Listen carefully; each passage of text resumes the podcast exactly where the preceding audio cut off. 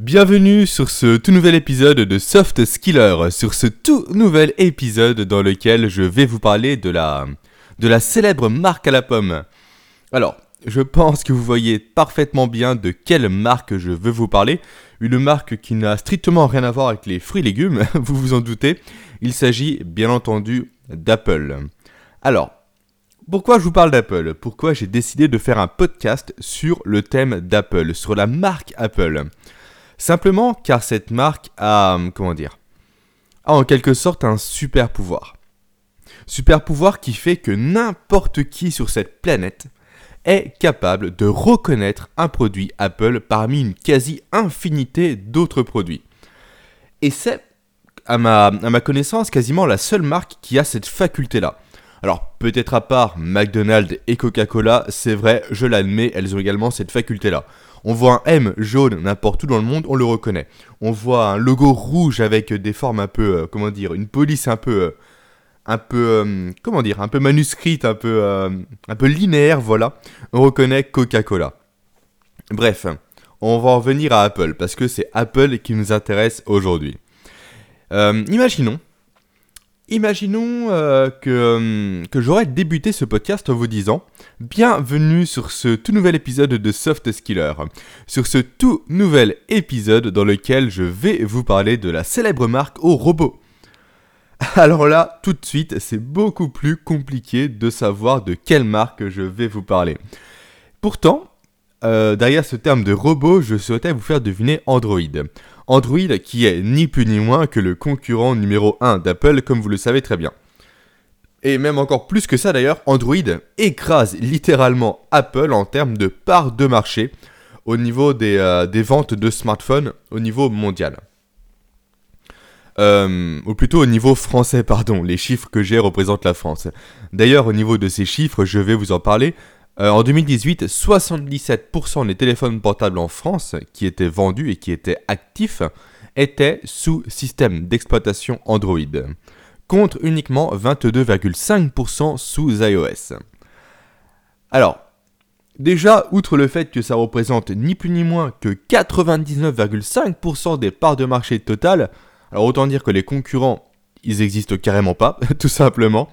Euh, Outre ça, en fait, ce qui. Euh, comment dire On va dire effectivement que ces statistiques sont nuancées. Parce que tout simplement, Android et iOS sont tous les deux des moteurs d'exploitation. La seule différence, c'est que Android est commun à de nombreuses marques de téléphone. Par exemple Samsung, Sony, Huawei ou encore Wiko. Alors que iOS est un système d'exploitation utilisé par Apple et développé par Apple et qui ne fonctionne uniquement sur les appareils Apple. Donc c'est pour ça que, euh, que ces chiffres, que ces données sont en quelque sorte à, nuancer. Bref, peu importe. Il empêche que dans, que dans tout ça, le constat reste le même. Apple est une marque qui est bien plus qu'une marque. Et c'est la question que je me suis posée. Pourquoi Apple est une marque qui est bien plus qu'une marque? J'ai fait des analyses, j'ai poussé mes recherches, j'ai lu pas mal d'articles, et les résultats que j'ai trouvés et que j'ai pu analyser en fait, ont un lien direct avec la notion de soft skills. En même temps, c'est logique, sinon je ne ferai pas un podcast là-dessus. Et c'est de ça, précisément, que je vais vous parler. Le lien entre Apple et les soft skills. Et les leçons que vous devez tirer d'Apple pour développer vos soft skills et en quoi Apple montre que les soft skills sont très puissantes et, euh, et permettent plutôt de se distinguer des autres personnes et donc des concurrents façon de parler. Donc venons-en à la question de base.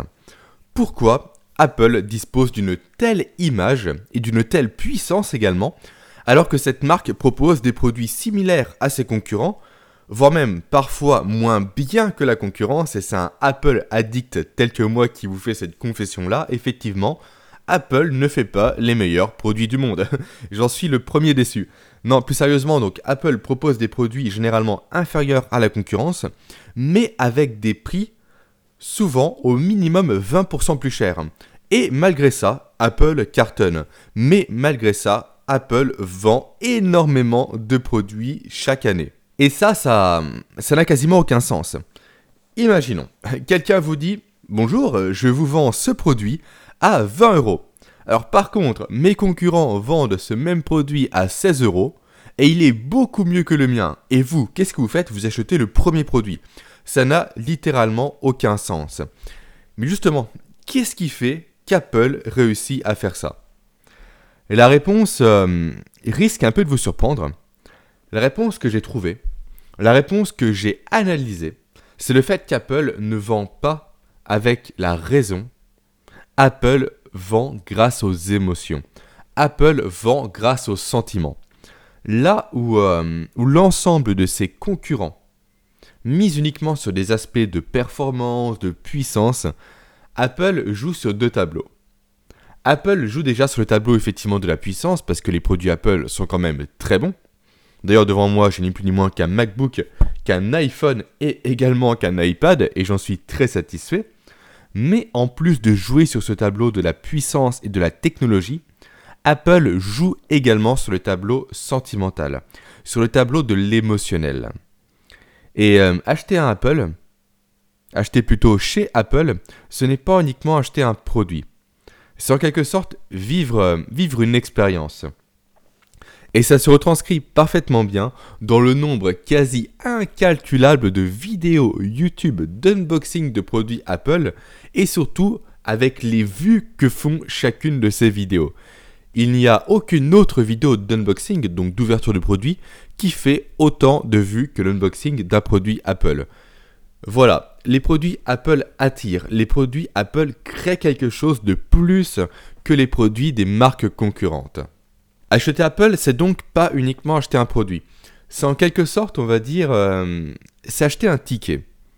C'est acheter un ticket qui permet de faire partie d'un groupe, de faire partie d'une élite, d'une élite qui refuse le conformisme et qui think different pour reprendre, on va dire, leur célèbre slogan. Alors, qu'à côté de ça, Acheter du Samsung, c'est acheter du Samsung. Acheter du Sony, c'est acheter du Sony. Ou encore acheter du Huawei, c'est acheter du Huawei.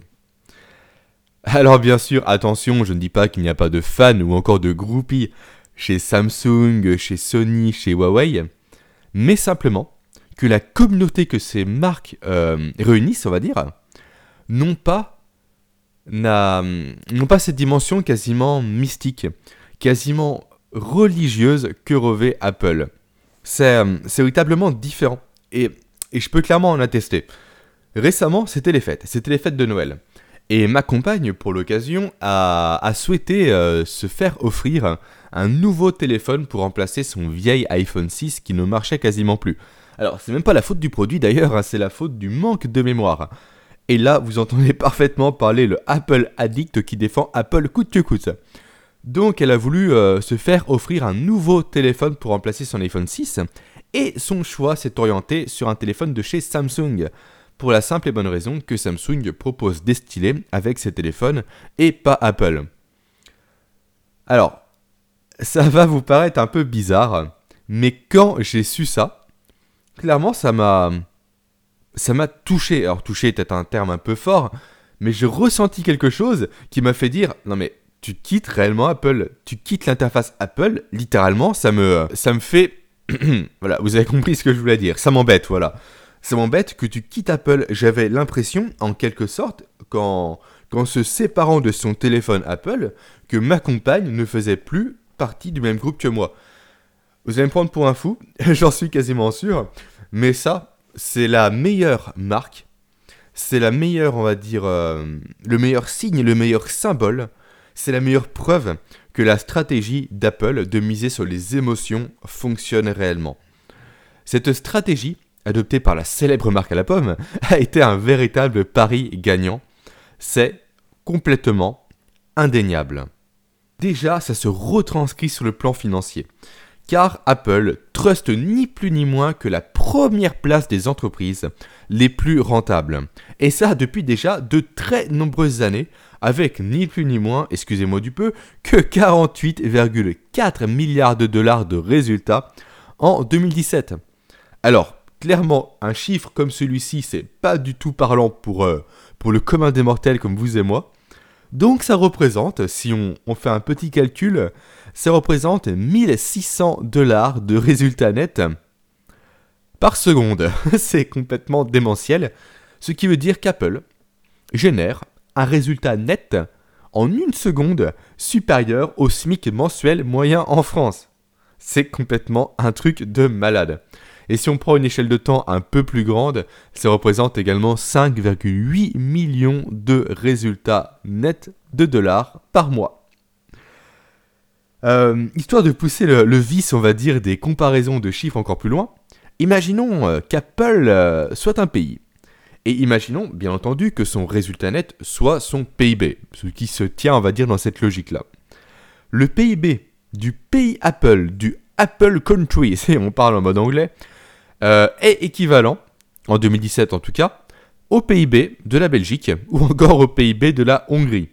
Ce qui veut dire qu'Apple, l'entreprise Apple, à elle seule, génère autant de résultats que la Belgique ou la Hongrie produisent de valeur chaque année.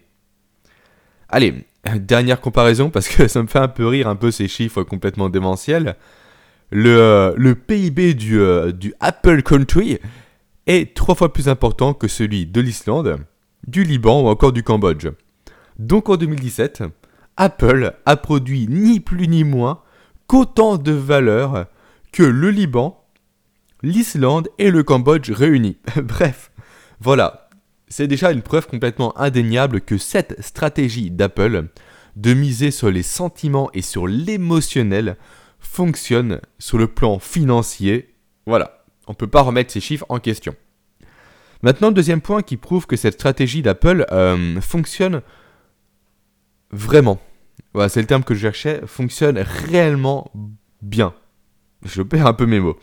Euh, tout simplement, Apple a réussi carrément, grâce à ses produits, euh, à changer notre vocabulaire. Et c'est d'ailleurs, à ma connaissance, la seule marque qui est parvenue à ce résultat-là. Chez Apple, on n'achète pas un téléphone, on achète un iPhone. On n'achète pas une tablette, on achète un iPad. On n'achète pas un ordinateur, on achète un Mac. Ou encore, on n'achète pas un baladeur, on achète un iPod. Et on n'achète pas également une montre connectée, on achète une Apple Watch. Vous ne verrez, ou plutôt vous n'entendrez strictement jamais un possesseur d'iPhone vous dire euh, Tiens, voilà mon téléphone. Non, il vous dira Voilà mon iPhone. Alors peut-être que les vieilles générations, effectivement, n'ont pas ce réflexe-là, mais c'est dans le langage commun, maintenant, qu'un téléphone de chez Apple, c'est un iPhone. Alors qu'un téléphone de chez Sony, de chez Microsoft, de chez Samsung, eh ben c'est un téléphone. Ou plutôt c'est un smartphone. Voilà encore une fois la preuve qu'Apple crée quelque chose de plus que ses concurrents. Et cette chose, encore une fois, c'est des sentiments c'est un sentiment d'appartenance à une véritable tribu. Une véritable tribu avec, on va dire, pour, euh, pour objet les produits qu'Apple commercialise et avec pour maître à penser, avec pour gourou, avec comme président, appelez-le comme vous voulez, ce fameux et très connu Steve Jobs. Steve Jobs qui est ni plus ni moins que l'homme derrière Apple. Tout le monde connaît Steve Jobs et je vais prendre un peu de temps pour vous parler de ce fameux personnage dont il est possible d'apprendre de très grands enseignements. On pourrait en parler ensemble pendant des heures et des heures et des heures et des heures, littéralement, à tel point ce personnage est intéressant à analyser. Posons-nous la question suivante. Que serait Apple sans Steve Jobs? Certainement pas grand-chose comparé à ce qu'est la société aujourd'hui. Steve Jobs, en plus d'avoir été un des plus grands hommes d'affaires de ces dernières années, a été également un créatif hors pair. C'était une personne véritablement ingénieuse, véritablement innovante, une personne qui avait toujours un coup d'avance sur les autres, voire d'ailleurs même plusieurs coups d'avance sur les autres. C'est d'ailleurs lui qui est à l'origine de l'iPhone iPhone qu'il a présenté à l'époque lors d'une de ses célèbres keynotes avec son célèbre pull noir col roulé, de la façon suivante. Il a dit à, au parterre de personnes qui étaient devant lui, Ce soir, je vais vous présenter trois produits. Un iPod avec un écran tactile géant, un téléphone portable révolutionnaire et un moyen d'aller sur Internet depuis n'importe où. Ce produit, ces trois produits sont en fait ni plus ni moins qu'un seul et même produit, l'iPhone. En prononçant ces quelques mots, Steve Jobs a ni plus ni moins qu'enterré un marché complet. Il a enterré le marché des téléphones portables pour créer un tout nouveau marché, le marché des smartphones.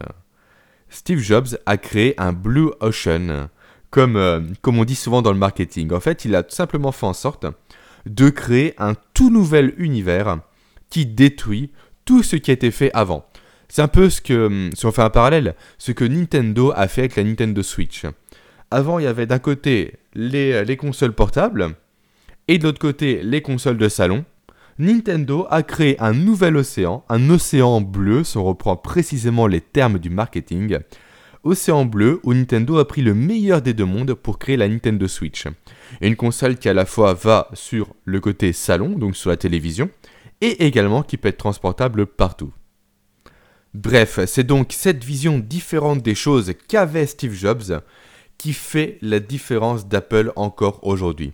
Cette vision des choses couplée au soin qu'il apportait, un soin tout particulier, à l'expérience utilisateur et également, encore une fois je le répète parce que c'est le plus important, au fait d'apporter des émotions et des sentiments au travers des produits qu'il commercialisait et qu'il créait. Voilà ce qu'a apporté Steve Jobs à Apple. Voilà ce qu'a apporté Steve Jobs plus généralement à la société. Il a apporté de l'innovation, une vision différente, de beaux produits de luxe, parce qu'Apple est une marque qui s'apparente au luxe aujourd'hui, et une dimension, encore une fois, émotionnelle. Et, euh, comment Steve Jobs est devenu cet homme-là? Comment Steve Jobs est devenu ce visionnaire reconnu de tous, ainsi que ce véritable magicien du marketing? Simplement en apprenant à connaître l'homme, en apprenant à connaître l'être humain, sa façon de fonctionner, sa façon d'avoir des émotions et également les passions qui l'animent. Ce qu'il faut savoir sur Steve Jobs, c'est que hum, quand il était jeune, Steve Jobs n'était pas du tout la personne dont nous avons l'image encore aujourd'hui. Ce n'était pas du tout un homme d'affaires. Steve Jobs était, fun fact, un hippie. Et oui, parfaitement, Steve Jobs était un hippie à l'époque, une personne qui ne se lavait quasiment pas. Alors attention, je ne généralise pas, hein, je parle réellement de Steve Jobs ici. Donc une personne qui ne se lavait quasiment pas. Une personne qui fumait beaucoup, beaucoup, beaucoup, beaucoup trop de substances illicites pour ne pas les citer. Et une personne également qui a beaucoup voyagé. Une personne qui a côtoyé de très nombreuses euh, personnes justement au cours de ses voyages, ce qui lui a conféré une très grande ouverture d'esprit, ainsi qu'une très forte intelligence émotionnelle, qui lui ont permis d'avoir cette vision, cette connaissance de l'homme, de ses sentiments, et également de ses passions, comme j'ai pu l'évoquer juste avant. Et c'est grâce à ça que Steve Jobs a créé la plupart de ses euh, produits phares. C'est grâce à ça qu'il a réellement permis à Apple de décoller. Pourtant, beaucoup de personnes l'ont pris pour un malade mental lorsqu'il décida, un jour, de lancer un système d'exploitation informatique basé sur la souris et sur l'interface graphique à fenêtre, alors qu'avant tout se faisait au clavier. On l'a pris également pour un dingue lorsqu'il a imaginé un ordinateur personnel, donc un ordinateur que chaque personne pouvait avoir chez soi, D'autres personnes l'ont pris pour un, idiot quand il a eu l'idée également d'ouvrir, on va dire, le montage vidéo à chaque personne avec le logiciel très performant qu'est Final Cut et dont je me servais avant sur mon ancienne chaîne YouTube. Ou encore, beaucoup de gens l'ont pris comme étant complètement à côté de la plaque quand il décida de lancer iTunes, la première plateforme de téléchargement de musique qu'il a lancé. Petite euh, anecdote, on va dire, après avoir écouté pour la énième, énième, énième, énième fois les musiques de Bob Dylan qu'il écoutait déjà quand il était hippie. Bref, tout autant de succès, je le répète, qui repose uniquement sur l'analyse très fine et très intuitive de la psychologie humaine qu'avait Steve Jobs. Steve Jobs connaissait parfaitement bien l'homme de la rue, l'homme comme vous et moi, et les attentes de cet homme-là. Par contre, là on parle réellement du côté, euh, comment dire, du côté visionnaire, du côté créatif et tout. Mais sur la dimension technique, là, Steve Jobs n'était pas compétent du tout. Alors ok, il m'éclatait sans problème au niveau informatique, il n'y a pas de souci. Je dis pas qu'il était nul, qu'il était zéro, pas du tout. Mais il était très peu compétent comparé aux professionnels du domaine de l'informatique. Et c'est pour ça que, Apple n'a pas été créé seul. Apple a été créé par Steve Jobs et par Steve Wozniak. Steve Wozniak, c'est un peu l'homme de l'ombre. C'est un peu le geek féru d'informatique qui était à l'origine de la conception des produits Apple. Donc, si je résume d'un côté, on avait le petit génie en informatique Steve Wozniak, et de l'autre, le créatif et visionnaire Steve Jobs. Alors, quand je dis petit génie pour, euh, comment dire, pour Wozniak et grand visionnaire pour Steve Jobs, il n'y a rien de péjoratif là-dedans. En fait, ce que je veux euh, sous-entendre par ces deux termes comparatifs, c'est le fait que euh, Steve Jobs, sans Steve Wozniak, aurait réussi à créer de belles choses. Alors que Steve Wozniak, sans la vision de Steve Jobs, n'aurait certainement pas créé une entreprise de l'envergure d'Apple. Voilà pourquoi j'apporte cette nuance entre euh, petit d'un côté et grand de l'autre, mais en aucun cas il y a quelque chose de péjoratif.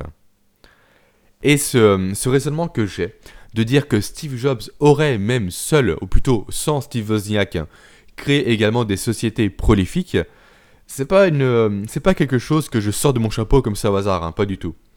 Steve Jobs l'a prouvé en créant une autre société que vous connaissez très bien, qui a un succès encore phénoménal. Cette société étant ni plus ni moins que Pixar. Et oui, Steve Jobs est à l'origine de Pixar, qu'il a cofondé avec Ed Catmull et John Lasseter. Alors je prononce certainement très mal le nom de ces deux personnes, mais c'est pas grave. Euh, voilà, c'est ce qui confirme encore à nouveau que Steve Jobs avait cette vision des choses-là. Steve Jobs était un créatif hors pair. Steve Jobs avait une vision, encore une fois, différente des autres, et surtout une dimension émotionnelle, une forte intelligence émotionnelle qui lui permettait de créer des sentiments dans les éléments qu'il créait, dans les éléments qu'il commercialisait. Et ça se retranscrit parfaitement bien dans l'univers Pixar, qui est un univers très touchant, avec beaucoup de double lecture hein, qui parle à la fois aux enfants et aux adultes et qui aborde de très beaux sujets tels que l'amour, tels que la mort, etc. etc. J'adore Pixar et encore une fois, Steve Jobs en est à l'origine. Bref, vous l'aurez compris, comme j'ai pu le dire, je pourrais parler pendant des heures et des heures de ce cher Steve Jobs. Mais du coup, au final, dans tout ça, le rapport entre Steve Jobs, Apple et les soft skills, c'est quoi? Où je veux vous mener avec euh, ce long raisonnement que je fais depuis tout à l'heure Si vous avez écouté déjà mon dernier podcast, vous l'avez sans doute compris. Ce qui a permis à Steve Jobs, et donc à Apple de se placer au-dessus des concurrents, et de rayonner autant, ce sont encore une fois les émotions, la connaissance de l'homme et les sentiments perçus. Là où les concurrents, je le répète un peu, je sais, mais c'est important de le souligner, donc là où les concurrents étaient, euh, étaient puissants sur l'aspect technique, Apple a su continuer à performer sur les plans techniques tout en apportant cette dimension émotionnelle. Là où Apple était également fort sur la dimension hard skills, Apple était tout aussi fort sur la dimension soft skills voire même bien plus fort sur la dimension soft skills, sur la dimension des sentiments. Et c'est ça que vous devez retenir. C'est ça qui prouve encore une fois toute la force des soft skills. Les soft skills confèrent à l'image d'Apple une valeur perçue bien plus puissante que les seuls et uniques hard skills. Ainsi, que vous soyez salarié ou entrepreneur, développez encore une fois vos soft skills. Adoptez ce qu'on va appeler la stratégie Apple et distinguez-vous des autres. Parce que qu'est-ce qui ressemble plus à un salarié qu'à un autre salarié? Ou encore, qu'est-ce qui ressemble plus à un entrepreneur qu'à un autre entrepreneur? Rien du tout. Rien du tout si ces personnes se contentent uniquement de jouer sur le tableau de la technicité, sur uniquement le tableau des hard skills. Par contre, à côté de ça, si on prend un salarié ou un entrepreneur qui sait réellement bien communiquer, qui est créatif, qui est doué en intelligence émotionnelle, cette personne sortira du lot, tout comme un produit Apple se distingue toujours des autres produits en un seul clin d'œil. Et voilà, cet épisode est maintenant terminé. J'espère que cette euh, stratégie Apple euh, vous a convaincu encore une fois de capitaliser dès maintenant sur le développement de vos soft skills. Alors, développer ces soft skills, ça se fait pas n'importe comment, non pas du tout. Il y a en quelque sorte un solfège à maîtriser. Ce solfège, c'est quatre soft skills de base par lesquels vous devez passer avant de chercher à développer vos autres compétences comportementales. Si vous ne passez pas par ces gammes, voilà, pour faire encore une autre métaphore avec la musique, si vous ne passez pas par ces gammes, vous risquez de perdre votre temps et également de développer des soft skills qui ne vous serviront quasiment à rien malheureusement. Donc ne faites pas cette erreur. Je parle de tout ça dans la formation gratuite que je vous ai créée. Une formation qui vous présente ces 4 soft skills de base et comment les développer. Tout est 100% gratuit. Tout se fait par email. Vous allez recevoir un email par jour pendant 8 jours pour vous former, à votre rythme, sans pression, sans rien du tout. Pour accéder à cette formation, vous avez un lien juste en bas en description. Vous me donnez votre prénom, votre email et je vous envoie tout jour après jour. Maintenant, si vous êtes encore là à m'écouter, c'est que cet épisode vous a plu en tout cas, j'espère, vous êtes un peu sadomasochiste en vous infligeant ça. Non, plus sérieusement, c'est qu'il vous a plu. Alors pensez à me soutenir en mettant 5 étoiles à ce podcast sur iTunes. C'est rien du tout pour vous, c'est quelques secondes, mais pour moi ça joue beaucoup, ça recommande ce podcast à d'autres personnes.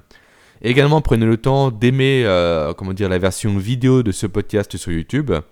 Et n'hésitez pas à me poser des questions ou à réagir en commentaire. Maintenant, je vous dis à la semaine prochaine Semaine prochaine, où on va franchir une étape supplémentaire, on va passer dans le pratico-pratique. Je vais vous présenter un des outils de communication que je préfère et que j'utilise depuis déjà quelques années. Cet outil est terriblement puissant. Bref, j'en dis pas trop, à la semaine prochaine.